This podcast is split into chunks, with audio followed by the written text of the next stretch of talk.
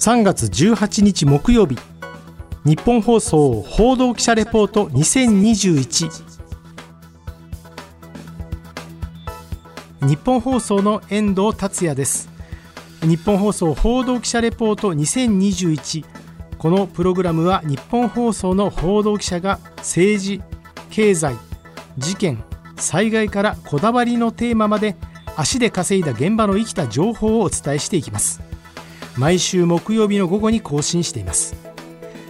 第3回は来週にも決定。東京オリンピック・パラリンピックに海外からの観客を入れるのか否かというテーマでお伝えしてまいります。いよいよ東京オリンピックの開会式までおよそ4ヶ月。東京オリンピック・パラリンピック組織委員会の橋本聖子会長は今月 IOC 国際オリンピック委員会 IPC 国際パラリンピック委員会小池都知事、丸川オリンピック・パラリンピック担当大臣との5者協議の後、記者団にこう明言しています。海外から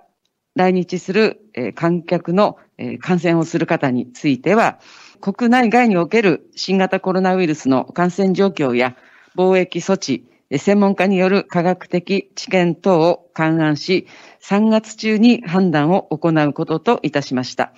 私といたしましては、具体的には聖火リレーがスタートする今月の25日までには決めたいと考えております。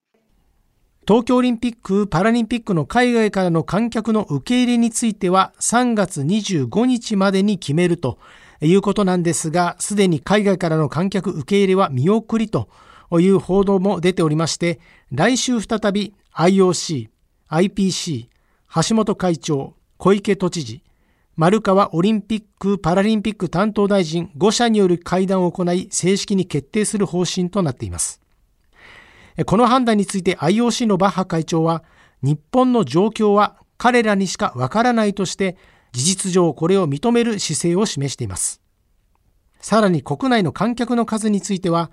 バッハ会長は5月から6月までギリギリまで見極めてからの判断でも良いのではないかという提言をしているんですが、組織委員会としては来週金曜日に開幕する予定のプロ野球、すでに開幕しているサッカーの J リーグ、ラグビーのトップリーグなどを参考に上限を決めるかどうか検討していて、これは来月中に判断することになりそうです。再び橋本会長です。会場における観客数の上限については、国内のスポーツイベント等における上限規制に準ずることを基本にしまして、専門家による科学的知見等を総合的に勘案しまして、4月中に判断を行うということにいたしました。ちなみに現時点では、1都3県の緊急事態宣言の再延長21日まで続きます。現在オープン戦が行われているプロ野球は首都圏で試合が行われる場合は5000人まで。サッカーの J リーグも上限は5000人、もしくは会場の収容人数の50%以下のうちどちらか少ない方。ラグビーのトップリーグも5000人の制限を設けられています。まず緊急事態宣言が解除になった場合、観客の数をどこまで緩和するのか。それによってもオリンピック・パラリンピックの収容人数は大きく変わってきます。ただし現在の状況を考えると、オリンピック・パラリンピックが無事開催となった場合でも、満員のお客さんの中でプレーするというのは非常に現実的ではなくなったというのが正直なところです。そんな中私は今月6日にラグビーのプロリーグトップリーグのリコー対ヤマハ発動機の試合を観戦してきました。ラグビーの聖地秩父宮ラグビー場に来ています。ラグビーのトップリーグリコー対ヤマハ発動機の試合が行われます。もともと秩父宮ラグビー場はおよそ2万5000人の収容人数なんですが緊急事態宣言ということもあって現在は入場者が5000人に制限されておりますということもありまして通常であれば満員のスタンドもお客さんが5分の1ちらほらと見える程度となっておりまして少し寂しい状況ではありますこのトップリーグは1月開幕の予定だったんですが選手や関係者60人以上が新型コロナウイルスに感染したため、先月の下旬にようやく開幕しました。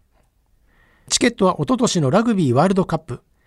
さらにこの試合はすでに今シーズンでの引退を表明していますヤマハの五郎丸歩選手が今シーズン初めて先発すること。さらに現在観客の上限が5000人以下と決まっていることもありまして、チケットは発売と同時に完売となっていました。この試合を観戦したお客さんの声です。お客さんの声援がないので、ちょっとそこは寂しいですね。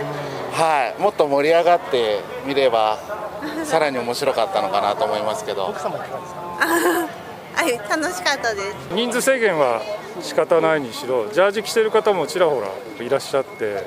ラグビーを観戦する雰囲気はすごくよく、まあ、声が出せないのがねちょっとですけれどもそこら辺は、ね、今のご時世なんであの自重するところは自重してできる限りで。はいそして東京オリンピック・パラリンピックの観客に関してどうなるかという部分が来週以降決まりますがという部分についてもお伺いしました。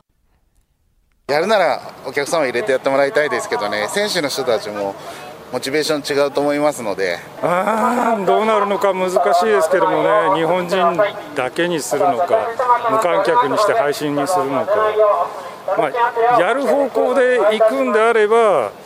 どんな形でもやってほしいなと、私もチケットいくつか持ってますけれども、もし無観客っていうふうになったとしても、まあ、それはそれで仕方ないかなと。一方、この試合を記者席から取材した日本放送の荒川裕二アナウンサー。荒川アナウンサーはこれまでオリンピック、サッカーのワールドカップ、ラグビーのワールドカップ、さらにアメリカのメジャーリーグの試合など、国内外の数々のスポーツを実況してきた経験を踏まえて率直な感想をこう話しています。声を出しての応援はできないと。でもスタンドもまばら、寂しげというふうな光景だったんですけれど、あの、五郎丸がプレーに関わると一斉にファンが撮影するそのカメラのシャッター音というのが、スタンドの一番上にある記者席にまで響き渡るというね、えー、そういうふうな状況でした。あの、プロ野球も現在観客を入れてのオープン戦というのは行われているんですけれども、大声を上げずに応援するというこのスタイルっていうところでは、ラグビーファンの方がね、よりこう抑制的にやれてるんではないかなと。まあ、それもこれもですね、あの、スタンドドに入場する前に検温と手と指の消毒を行うテントを設けてあったりと。えー、それからスタンド内のトイレも一方通行にしてあったりだとか、まあ、徹底した感染防止策っていうのをこうリーグや協会がやって示してるっていうところ、そこをファンが理解しているっていうふうなところがあるんじゃないかなと思いましたね。その荒川アナウンサー、コロナ禍での数々のスポーツ現場の取材にはかなり試行錯誤もあるようです。試合の取材をするには事前申請で各社原則1名までしか入れません。で、記者席も1席ずつ間隔を空けて座らなければいけない。えー、そういうふうに対策が徹底されてるんですね。ただ、あの、問題は、あの試合後のチームの記者会見というのもこれオンライン取材になっていまして直接、えー、選手やチームスタッフと我々は対面で会うことができません。まあそれはそれでもオンライン取材ができればいいんですが Wi-Fi の環境が悪かったりしますと、これ結構トラブルが頻発することがありまして、えー、実はあ開幕戦の時にはですね、音声が結構途切れまして、えー、まともな取材にならなかったというふうなケースもありました。今の荒井川アナウンサーの感想を聞いてみても、取材する場所の制限、スタジアム内のインタビュー、記者会見などかなり大変なようです。東京オリンピックのチケットですが、総販売数およそ900万枚のうち、およそ5割にあたる445万枚が販売され、海外だけでもおよそ90万枚がすでに販売されています。来週以降、海外からの観客の受け入れを断念した場合、組織委員会が見込んでいるおよそ900億円のチケット収入のうち、およそ1割にあたる100億円程度の収入が減ることが予想されています。さらにチケットの返金をする場合、その手続きにもある程度の経費がかかります。また国内に住んでいる方ですでにチケットを手にしている方々についても、一部報道にあったように最大で2万人の上限を設ける案が出てきており、今後新型コロナウイルスの感染状況が改善してきた場合には、2万人を超えても50%まで OK という流れになるのかどうか。いずれにしても来月中にはその基準が発表される方向です。で、その基準が決まった場合、例えば販売済みのチケットがある会場で制限人数を超えていた場合、当選している人の中から再び抽選となるのか。一方、現時点でガラガラの会場の場合は今後どうやって販売するのか。例えば仮設の窓口を作って臨時に販売するのかなどなど、チケットの販売一つとってもクリアすべき課題だらけです。一方、選手の側に立ってみても、そこにコンディションをきちんと合わせることができるのかどうか。7月23日に開会式を迎える東京オリンピックの予選の終了期限は6月29日です。1月末の時点での IOC の発表によりますと、現在出場が確定しているのはおよそ60%。残りのおよそ40%のうち、テニスやゴルフなどおよそ15%は世界ランキングで決まるため、残りのおよそ25%を決めなければならないわけですが、新型コロナウイルス感染拡大の影響で予選大会の延期や中止が相次いでいまして、ある意味選手の側からも時間との戦いとなってきています。いずれにしても来週の木曜日25日からはいよいよ聖火リレーがスタートする予定です。そこまでのあと1週間状況はどうなるのか。IOC、IPC、政府、東京都、組織委員会の決断がいよいよ迫ってきました。